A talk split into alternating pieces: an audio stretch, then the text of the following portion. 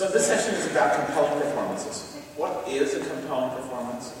What is it about a performance that makes us remember it for the rest of our lives? What are some elements of someone else's performance that we like to emulate? What is it? What is it about a compelling performance that moves us or makes us remember it that we say, I want to do that again. I want to make that happen again. I'd like to engender that in the choir so that it happens again. And are there elements of a performance, a compelling performance, that are true in every artistic endeavor? For instance, is there something about um, the way uh, it touches us that, that is also could also be true in, in art, in dance, in sculpture, whatever? Are there elements across the board in compelling performances that are true? We'll answer some of these questions, and I hope we just pique our imaginations and think a little bit about those elements as we talk together. So here's some questions we're going to talk about, including what makes one com- performance compelling, gripping, moving, and another performance good? And I'm always struck when I go to an ACDA convention and we hear performance after performance after performance, and, and we are so moved by one, and another performance we're not by. And, and you can talk to the person beside you, and they can be absolutely overwhelmingly moved by the one that left you cold. You say, how does that work? Why did it touch me so and not that person? Or why does it touch both of us so? Why does a performance uh, sound natural or inevitable? You know what I, mean? what I mean by inevitable is if you were telling a story. One note leads to the, leads to the other, and it doesn't sound contrived, it doesn't sound manipulated, it doesn't sound forced, it just feels absolutely natural. It, it, the crescendos are not too much, they're not over the top, the diminuendos are not over the top, it just seems natural. And why does another performance feel labored? Just feels like hard work, like the, the performers are really working hard to make that happen and maybe didn't quite reach it. Why are we touched by one performance and impressed by another, but maybe not together? And how do subjectivity and objectivity relate to the perception of whether a performance is compelling or not? For instance, is, is compelling performance uh, influenced by whether I'm a performer or whether I'm a listener? I was talking a little bit ago in that rehearsal about uh, people in the choir don't necessarily know what the sound of the choir is like. I mean, we all do that. People listen to performances and say, I have no idea that's how. Uh, a little story. I was on my way to church one Sunday morning. My wife and I were on our way to church. In Ann Arbor, on Sunday mornings, our local classical radio station used to have, they used to play choral music for about an hour on Sunday morning. It was called the choral hour, and, and they would play, we'd always listen because it was not the right time we were going to church. And uh, a piece was playing, and it was a piece for male voice, and it was by David Conte, and, and called Canticle. Well, I knew that piece, and that piece is starts huge, and then it gets very quiet, and it's this incredibly infectious rhythm. It goes all the way to the end, and basically it's a composed crescendo. And I thought, well, I do that a little bit faster. It seems a little too slow. Oh, Velcro, but I, I would, if it were my performance, I'd just, you know, we're chatting back and forth. The next piece that came on was a piece by Ron Nelson called Behold Man. Maybe some of you know that piece. It's a standard piece. Behold, behold man. I, know that piece too. I really don't like the vowel code. That was a little too spread. I just, and, and I thought, hmm, I wonder, by this time we're being catty, so you're Ohio State. I'm teasing. And so well, we listened to the rest of it, and they said, You've been listening to Jerry Blackstone, the University of Michigan Men's Glee Club, right? Curses. And, and then, I re- then I realized that the, those recordings had been made uh, during a tour performance. The men's group was on tour, and we, we gave a concert at Cornell University in, in Ithaca, New York. And the situation was a wonderful situation. And uh, the chapel at Cornell is beautiful, the sound is wonderful in the chapel at Cornell, and uh, the audience has been very enthusiastic and supportive, and the, the ensemble members have been completely engaged and singing from their hearts. And I remember thinking at the end of that performance, that was a good performance. We really communicated tonight. And then with objective ears, you hear that performance. You hear all the flaws. You hear that it isn't really quite in tune as much as you remember. You hear that the tempo that you lived in is different than the tempo that you imagine, perhaps. Do subjectivity and objectivity play a part in whether a performance we consider compelling or not? Are compelling performances just a compilation of intense feelings, or are there specific elements that we can identify? I hope there are as we go through this time. can a compelling performance be replicated? Could we do the David Conte Canticle tonight, and it, and it be thrilling and, and moving and, and powerful and poignant, and do it again tomorrow night, and have the same thing happen? Or is it, is it a one-time occurrence?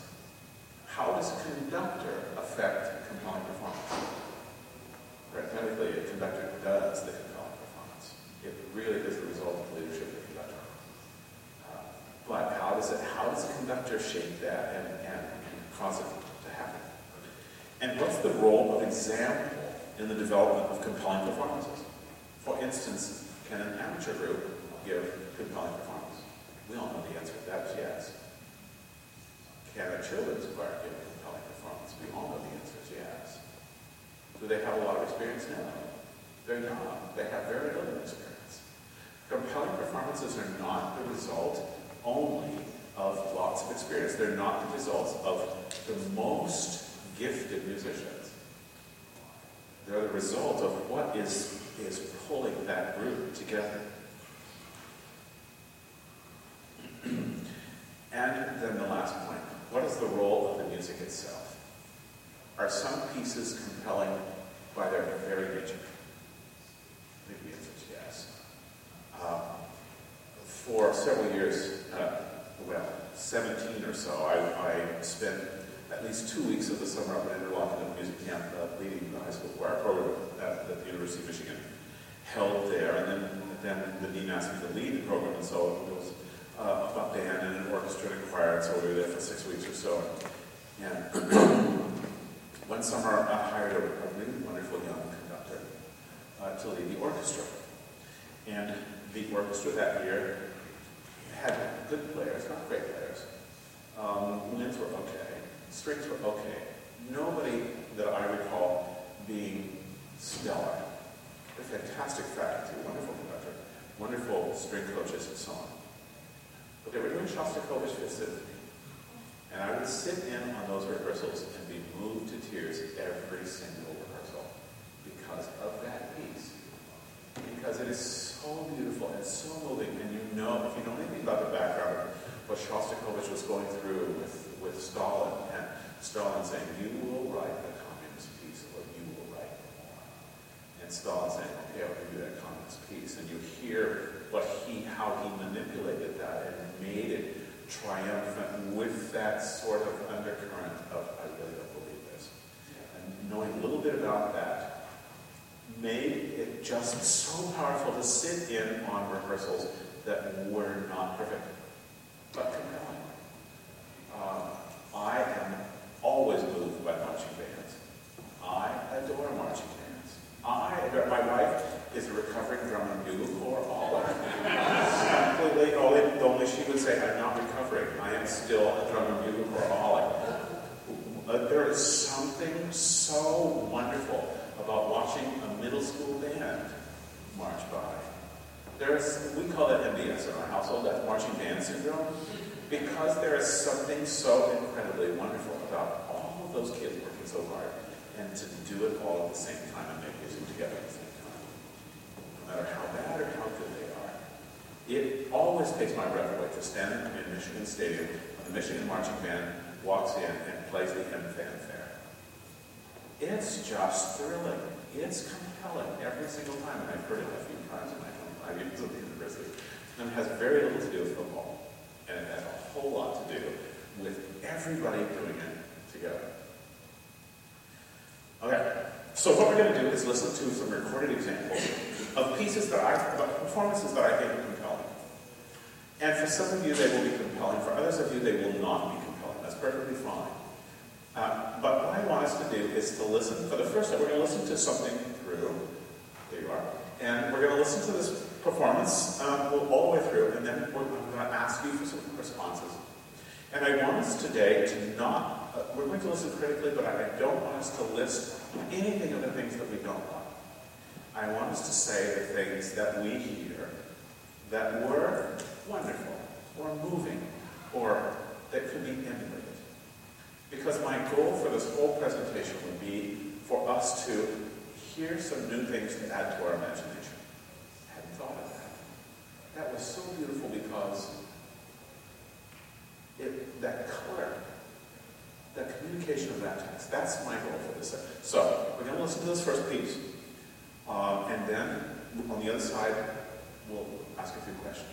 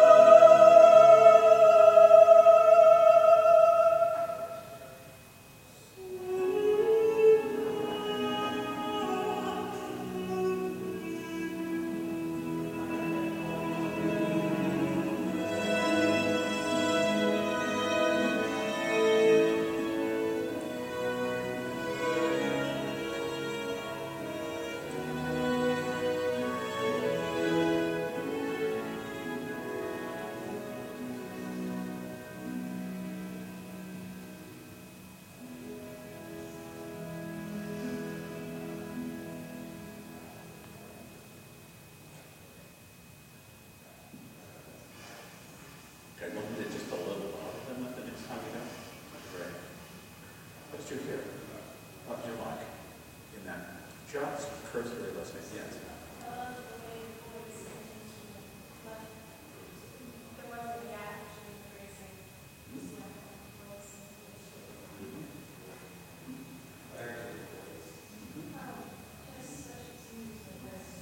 It's, it's truly a beautiful voice. It's a countertenor. It's David Daniels, the countertenor.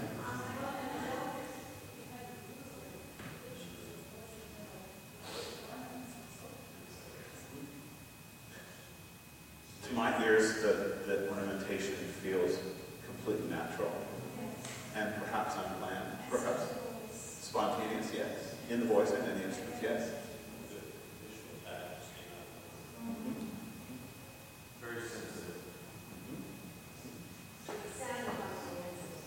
Hmm. In a, in a sort of very elegant, yeah.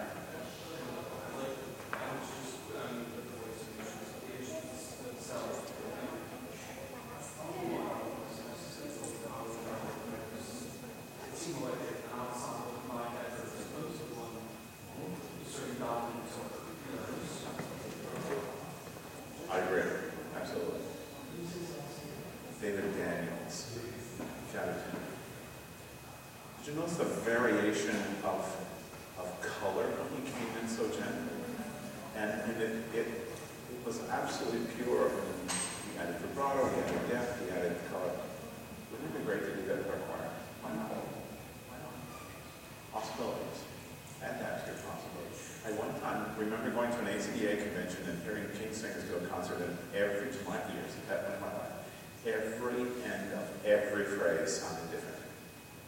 The release of every phrase sounded different, and it sounded absolutely connected to the words they were projecting and the emotion they were communicating. And I thought, why can't they do that to the choir? Let's make that more interesting instead of releasing at the same time.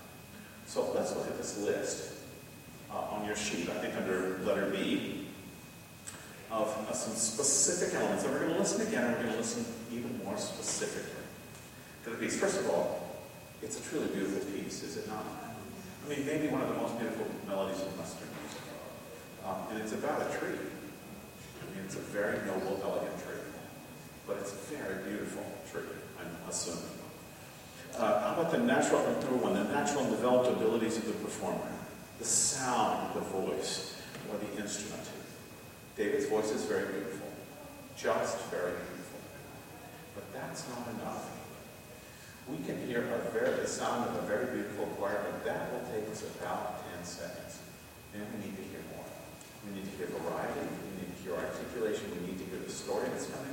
It's not enough to just be beautiful or evocative or dramatic. There has to be more. How about the timbre of sound of the voice? How about the quality of the singing of the? We never get a sense. We never get a sense that we're worried about how David's going to do it. Uh, David sang the choir that I conducted. David did his when he came to the University of Michigan to do a master's degree, he was a tenor. And, and his voice was not so reliable that when it would crack around G, we always thought that his musicianship was okay, but it wasn't fantastic. He was just finished with his master's degree, he went to his teacher and he said, I'm recording you a friend, I just want to play for you, I just want to get your opinion of it. And he played himself singing this way. And his teacher listened for a while. The Shore, the tenor, and said, let you sing, it? That's your voice. Because David had never had the courage to sing yet as a countertenor. He was always a high baritone tenor. And then career took off. And that was involved in just a few years. He's, he's premiering a big new opera in Santa Fe this weekend, actually. Uh, because he found the right voice. He found his spot.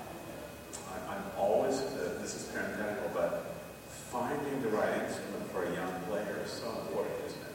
I'd be a terrible flute player, but I'm a pretty decent pianist.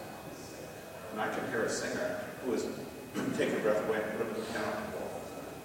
And it doesn't have to do, that, they just haven't practiced enough. That's not where their gift is. They don't live through their hands. They live through an piano. That's there. Second, the repertoire. Um, that's a pretty good repertoire. How about third, elegance or drama or brilliance or poignancy of the performance?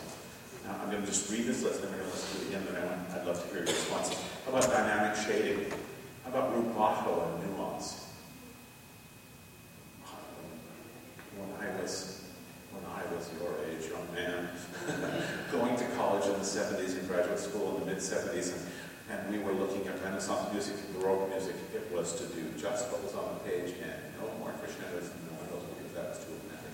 Because we were all rebelling against those editions that had all the crescendos and all those innuendos in, and we were rebelling against it, and now that's a pretty romantic performance. It's hard to imagine that Handel would not have loved the role of shading and communication. Sorry, I'm in a cold. No greater theatrical composer. Let me sneak out of the Well, way. how about tempo? To eclipse faster, it would have, it would have been a different piece. To eclipse slower, it would have been a different piece. How about articulation? How about diction, enunciation? How about the understanding of the text? How about connection to the text? That's the difference. You can understand the text and not be connected to it. But to be connected to the text means that you live in it, lives in you, and you communicate it. Connection with the music and the musical language, those somebody mentioned about the ornamentation, feels very natural, feels uh, spontaneous. And communication by the performer to the listener. Does, does it reach? And, and by the way, um, if it's compelling just from a CD, you can imagine what people can see it live, or to see a video. Because we're visual, we're visual types. The longer we live, the more we're going to be visual types. The more that we're not going to be satisfied with that, we're going to want to watch it on YouTube. Completely understand.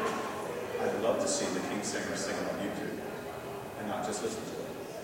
There are tons of performances that King Singer sing Okay, so let's listen to it again. You can listen a little more critically, uh, and, and, and, and then I'll ask for responses.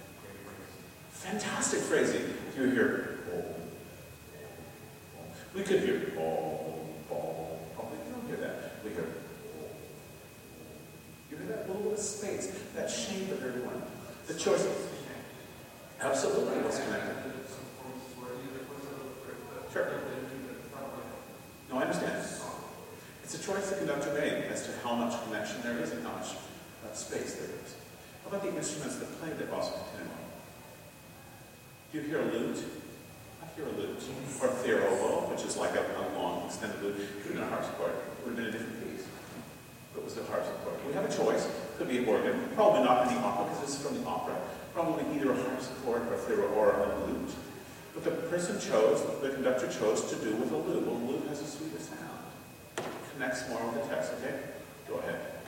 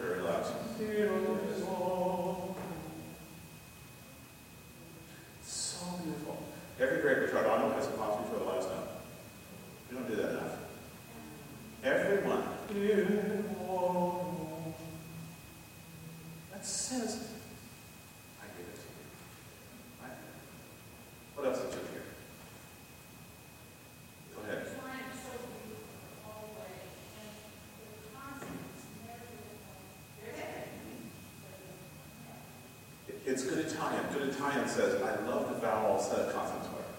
Vowels, vowels. That's good Italian.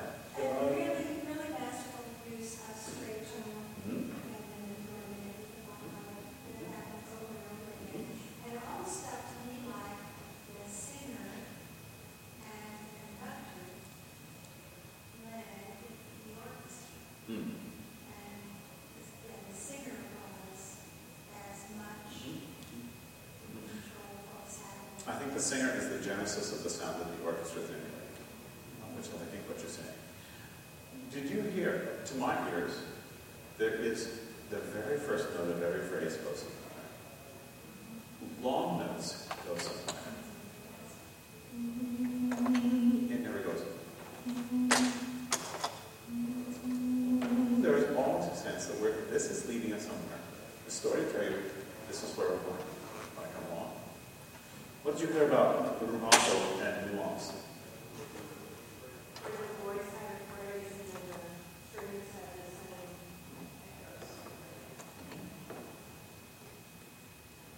There is never, at least to my ears, there is never a sense that we are metronomically trapped in any sort of, it's underneath there. There is always a sense of fluidity. There is always a sense of, of an inner pulse that is generating sound that is completely flexible all the time. What about dynamic shading? It's everywhere. Everywhere. There are no notes unworthy of our love. Somebody said, if you bring a note into this world, it's your responsibility to care and provide for it. Um, so every note we bring into this world needs love, needs preparation, needs to be made beautiful somehow. Understanding of the text, it seems to me, like he understands the text, and it seems to me like he's communicating that text to us. Yeah. Is the, the various notes sounded like the notes on piano, high and low, it sounded like he was beating up the drum down, they were all on the same plane. There was a sense of, of evenness throughout the range. Yeah. Yeah, why not? It's not so easy to do, but why not? Why not make that a goal for the soprano so that the upper notes, so that the lower notes are always approached from the upper? So that we don't, and I always say this to young singers, especially men singers, we don't have low notes, we don't have medium notes, we don't have high notes, we have beautiful notes. We have beautiful notes and beautiful notes and beautiful notes. But not low notes and medium notes and high notes. The same with sopranos. Uh, yeah, somebody had, yeah.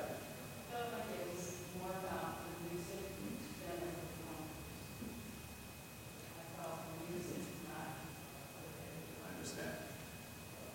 Perhaps a lack of artifice, of artificiality. It felt, it feels very natural. It feels, a, a, a great performance, compelling performances to me, always feel like they just take me by the hand and tell the story. It's, I, just like I was saying to somebody a little bit ago, it's, if you say a story, if I say, it's, tell a story to my six-year-old grandmother, and I saw a little Red Riding Hood walking through the forest, and she encountered a very large gray animal and said, why didn't she look just like grandmother? My Carter would say, oh, oh, well, what's up? But if I said, little Red Riding Hood was walking through the forest, and as she Well, we've told a story. We've begun to tell a story. We're engaged in that story. Just by changing the dynamic um, it doesn't have to be allowed to be compelling. My, my son had a fantastic kindergarten teacher, fantastic kindergarten teacher, who never spoke than this. Who never spoke than this. Never spoke than this. And the kids, they adored her. They were so, and there was a line, literally a whole gang of moms wanting to volunteer to hold the class. Because they knew what a special part that she was.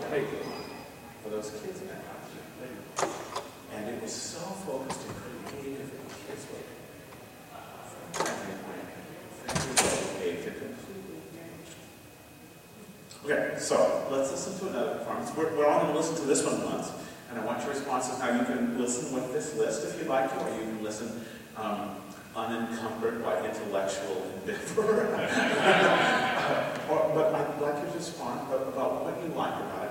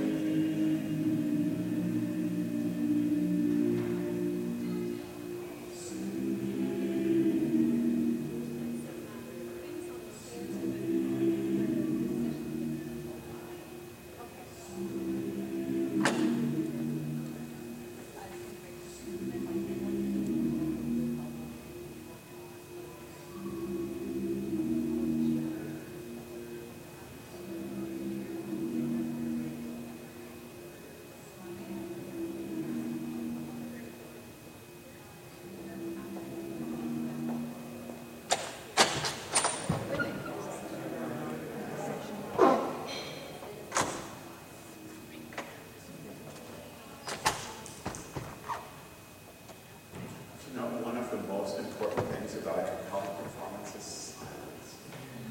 It is almost impossible to have a compelling performance where there isn't silence. That struck me just as I heard the door click a few times. because it brings us back to the real world. And compelling performances take us out of the real world.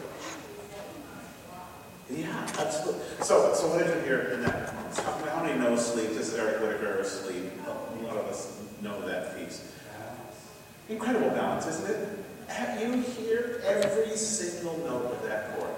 Now, some of that might be manipulated in the studio, perhaps. I don't know the answer to that. But you hear it from the lowest. of this, these speakers don't necessarily like this recording so much. But, but the, you hear from the lowest to the very highest.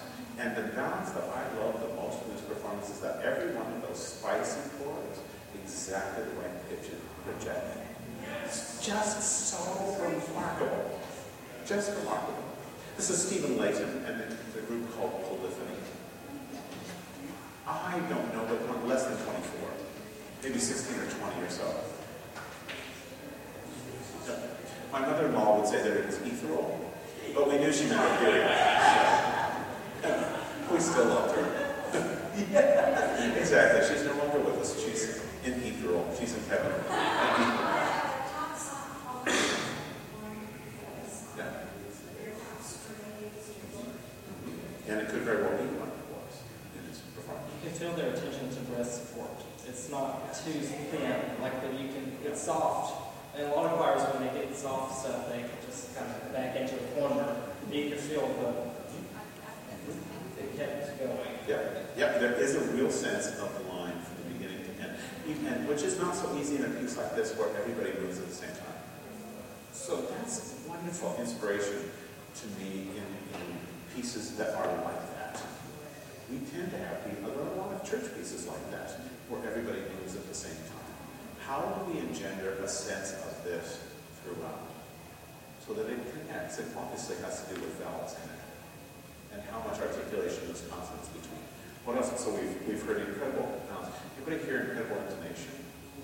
It's fantastic. Yes, it was beautifully too. Beautifully too. Yeah, go ahead. The, the nuance that we, we talked about, remarkable beautifully matched. Oh, it's from the UK. Where's, where's Tim, so that I can make fun The organist friend who's here. Tim Allen is the tool man. Well, in this case, he's the organist. Some of those standing phrases sound like they just did that, but they just almost collapsed on themselves in the most lovely way. Just very Evaporated. like the audio Hmm.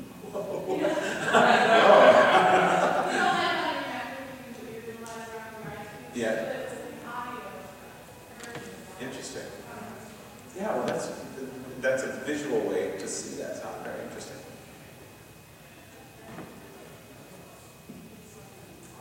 Yeah.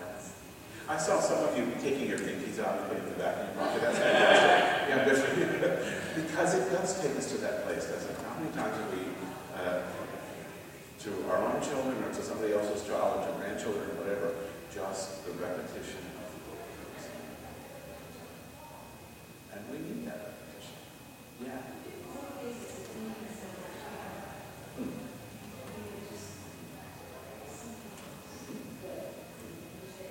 Yeah, etherol. no, I use that in my car, the etherol. it's made from corn. Yeah.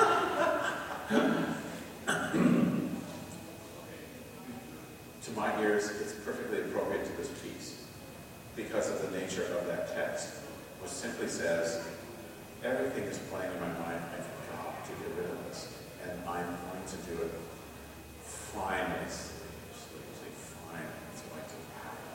But I have to do that. The, the repertoire, you might love the piece, you might hate the piece. I know people come down on both sides of that, who think the piece is not so great, but people who just say, it takes me to a place every time I hear it.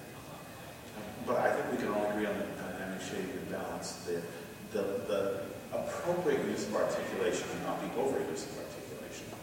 And, and the quite remarkable sense of, of the dissonances being voiced in exactly the right way. Okay, let's listen to the next one, which is number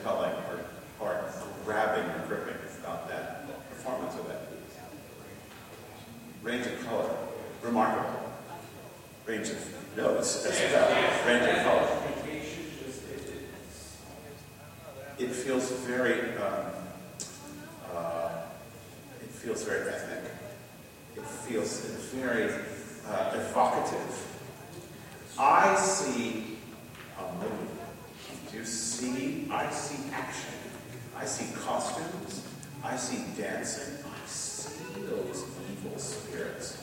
I had never felt of Satan being the voice of his mouth. Yeah. but do you hear the, the sense of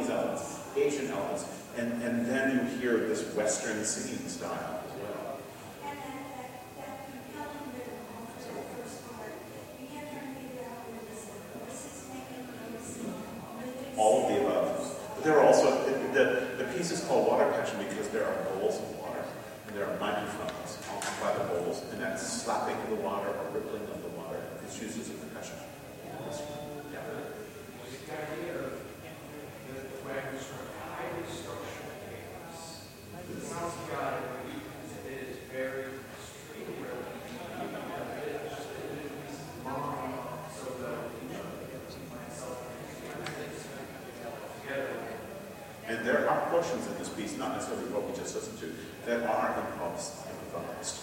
That in the score it might say, watch the video. That because it has been videoed, and there's a theatrical element to it, the choir is arranged in the shape of the cross and the instruments across the front and so on. Um, I think this piece is compelling simply by the nature of the piece. It doesn't, it doesn't let us, it, it, it surprises us so often, it doesn't let us just coast we don't know that he's well enough to be able to really critique the performances, the performers. But we, but it takes us to a place that we haven't thought of before. Okay, let's listen to the next one.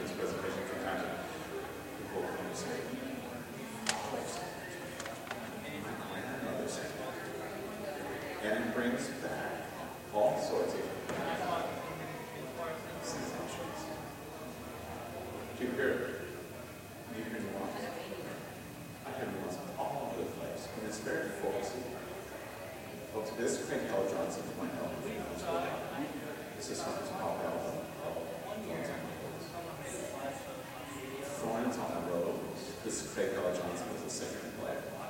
If that piano would have been in tune, it would have been a different piece. Because it took us to my, it took us to the cabin on the lake, where the piano hadn't been tuned in weeks. And it took us there. After a long day. And it took us to that place where we just needed to simply sang. Maybe that, maybe that needs to happen in our homes. That sense of peace. That just that sweet space.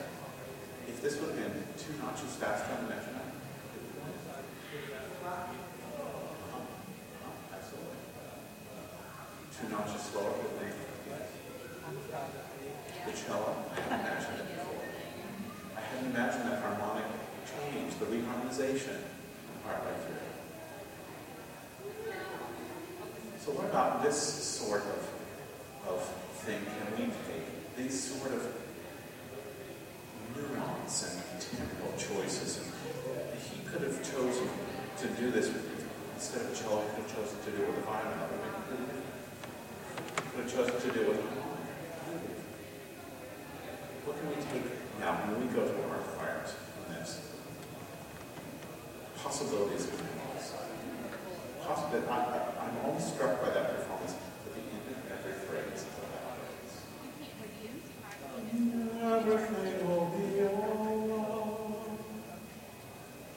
He doesn't go, it's alright. It's- It just takes us away. Why can you do that? Why can you do that?